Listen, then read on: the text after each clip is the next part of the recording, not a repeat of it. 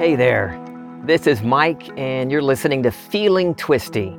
I'm really glad you're here. I love this story from the Bible. It's in the ninth chapter of Mark. A man brings his child to Jesus. The kid is said to be possessed with a spirit. And the dad says, If you can do anything, please help us. And Jesus replies, If you can, everything is possible for him who believes. Now, the way that verse is written, it could be read a couple of different ways, like JC is a little insulted. In fact, the New Living Translation has it translated like this What do you mean if I can? As if his pride was hurt. I think the writer of that verse is pointing back at the Father. If you can, everything is possible if you believe. Now, here's my feeling twisty translation Everything is possible for the one who knows. Belief to the point of knowing. So, what do you know? What do you know about yourself and your world? And how do we get from believing something is possible to knowing it's done? I can tell you how I do it by identifying myself as my imagination. If I'm imagining it, then I'm already experiencing it. And what shows up in the physical world is just a mere shadow of what I've already been enjoying in imagination. This reminds me of a conversation I had not long after I said goodbye to the wheelchair life. An old friend of mine who had seen me at my worst when I was sick had heard about the healing and wanted to know how it happened. Now, this was all so new to me. I had only found Neville a few weeks before the healing, and I was still uh, hesitant in the way I explained it. But sitting over a salad at Jason's Deli, I did my thing. I explained it the best way I could. And when I finished, my friend looked at me over his Reuben, a little confused, and said, So you weren't really sick? You just imagined it? My friend interpreted what I said as the sickness was only imaginary. I sheepishly tried to clear it up before we shifted the conversation to anything other than the healing and imagination. As long as I see what I do in mind as only imaginary, then I will not see changes in my life. My friend heard what I said and thought I meant the sickness was only imaginary. What I was trying to say was that everything begins in and is sustained through the imagination. Imagination isn't just a quality of the mind, one little aspect of the mind, not the way Neville uses the term and not the way I use it.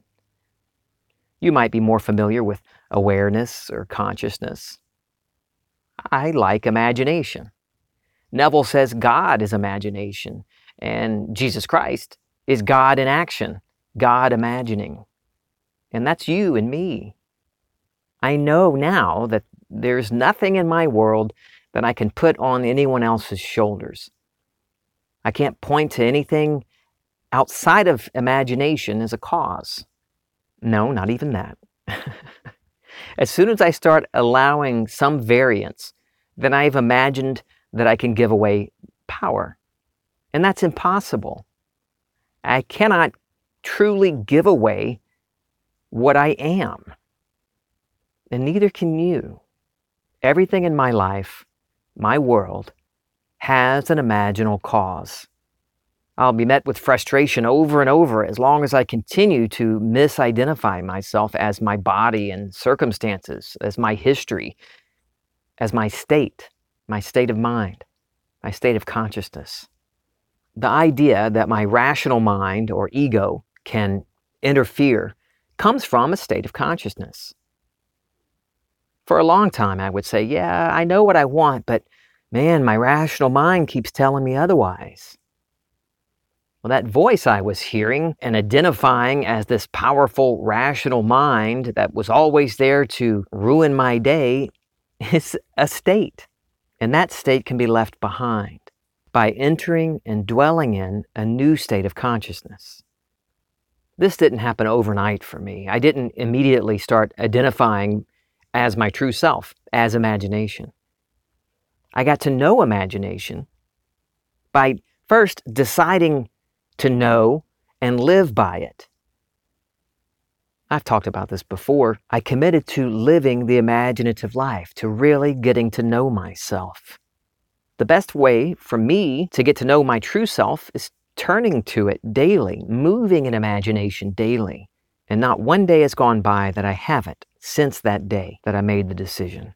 And it began like any relationship. The more time I spent with myself, imagination, the stronger my identification as imagination grew. And now I trust it completely. Spending time in, in, imagination, in the silence, is better. It's better than any high I've ever had from anything in this world, more fulfilling than any state I might express in this world. I'm not saying I don't have my moments. Perfection is not something I'm ever going to claim, and I'm not even striving for it. How can we reach perfection when there's no limit to expansion? It's the recognition that there's one cause. Even in times that seem like a failure, the recognition of one cause. I know when I react, I'm only reacting to my own creation. I'm reacting to the results of my state. So, why do I want to keep spending time accusing others or trying to argue my point when those others are only performing the role I wrote for them in my imagination. The world is myself pushed out. The world is my state pushed out. The world is constantly, continually, never endingly reflecting my state of consciousness. Let's talk about manifesting, the getting of things. Well, the Bible says to seek the kingdom of God, and all of these things you want will be yours. The kingdom of God is within you. Jesus is made to say that in Luke 17 21. It's within you. What's within you? Your imagination. Turn within. Fall in love with your true nature, which is love. Fall in love with love. And all these things will be given to you. Whatever state you want to express in your world financial freedom, health, love, success it doesn't matter what it is, what you want. Fall in love with it. Fall in love with this new state of being. Without any concern about what others will think, if it's prudent for you to want this, I would suggest whatever you think is enough, push past that. I know I tend to automatically go down in what I want. I think of what I want and then I immediately automatically start to settle. Well, I'll take this. This is enough. I can get by with this amount. Or I can I can do with this. Even though what I really want is 10 times, 100 times bigger and brighter and better than what I'm settling for. Everything is possible to the one who knows. Now, in the Bible, to know also means sexual relations becoming one with another. It's the same thing with your desired state of being. Know it. Become one with the new state.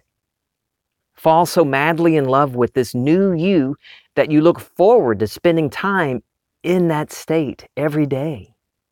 I don't mean repeating the same imaginal scene over and over. I'm not talking about trying to fix it every day. If you spend a few moments and step into the new state in your imagination and feel the reality of it, that desire or need to hurry up and redo the scene every day is no longer there. I'm talking about accepting that it's done and enjoying living, moving, and breathing in this new state. If I'm dwelling in this new feeling throughout my day, the time I spend worrying over lack lessens. Not because I'm trying to fight off the, the thoughts of doubt or the, the feeling of fear, but because I've only got eyes for the new state and I'm giving it all of my heart. I'm becoming one with it. And this habitual need to go back to the old story falls away.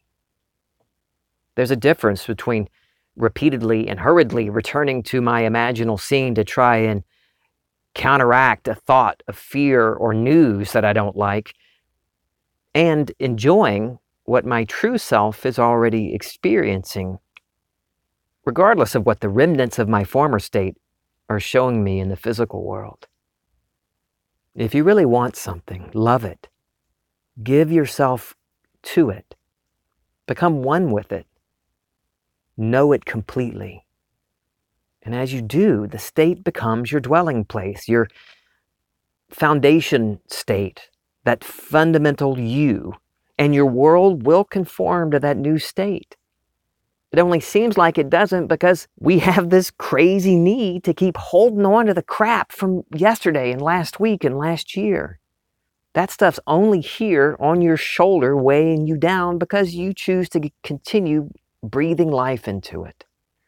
It's not imaginary, it's not fancy or a daydream. If I am imagining it, I am experiencing it. I don't wait for it to show up in my physical world to celebrate because imagination is my true self. When I'm imagining, my true self is fulfilling its desires. I've had some wonderful conversations these past few weeks with folks who are doing this, trusting imagination with that peculiar certainty and having magical lives. Remember the woman I told you about a few episodes ago? She wanted a couple of new cars and imagined seeing them in her driveway. Within two weeks of that imaginal act, she was the owner of a beautiful new Audi. Well, she recently sent me a picture of her second new Audi. But here's what she told me I think more importantly than the cars is that I'm able to get in that spot of feeling love and peace more often. Not only was it feeling I was who I wanted to be, but it was giving in to all the other things that go along with it. Another key moment was when I decided I wanted to let go of everything in the past. I wanted to be able to want happiness for everyone. It took me telling myself there was no good in holding on to anything and not beating myself up when I'm not in that place, but allowing and trusting that everything always works out for me. Oh man, I love that. I got choked up when I read her message. That right there thrills me more than stories of getting things. The exploration and discovery of our true nature, that's what excites me most. I recently reconnected with a friend from my early childhood, Ricky Dailey. We used to live across the street from him, but we moved from that little house on Center Street back in 1977, and I've only talked to him a handful of times over the decades. We reconnected online recently and have been having the loveliest conversations. He's got a great story about his and his husband's move from the West Coast to the East Coast. And I want to share it on here, but I think he might be sharing that story on his YouTube channel. If not, I'll share it on here soon. By the way, he's doing something really cool on his channel. Check it out. Just look up Rick Dailey, D A I L E Y. I'll put a link in the episode notes. So, what do you do when you react to circumstances that seem to say, you're screwing this up? Dr. Anila Reddy and I will be answering your questions about reactions in an upcoming video. So send your questions to me at Feeling Twisty on Messenger, Instagram, or Gmail, or to Anila through the Vibe Project on Facebook and Instagram, or by email at hello at anilareddy.com. I'll put that address in the notes as well.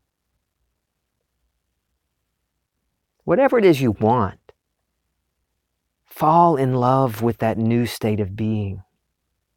Everything truly is possible for the one who believes, the one who believes to the point of knowing.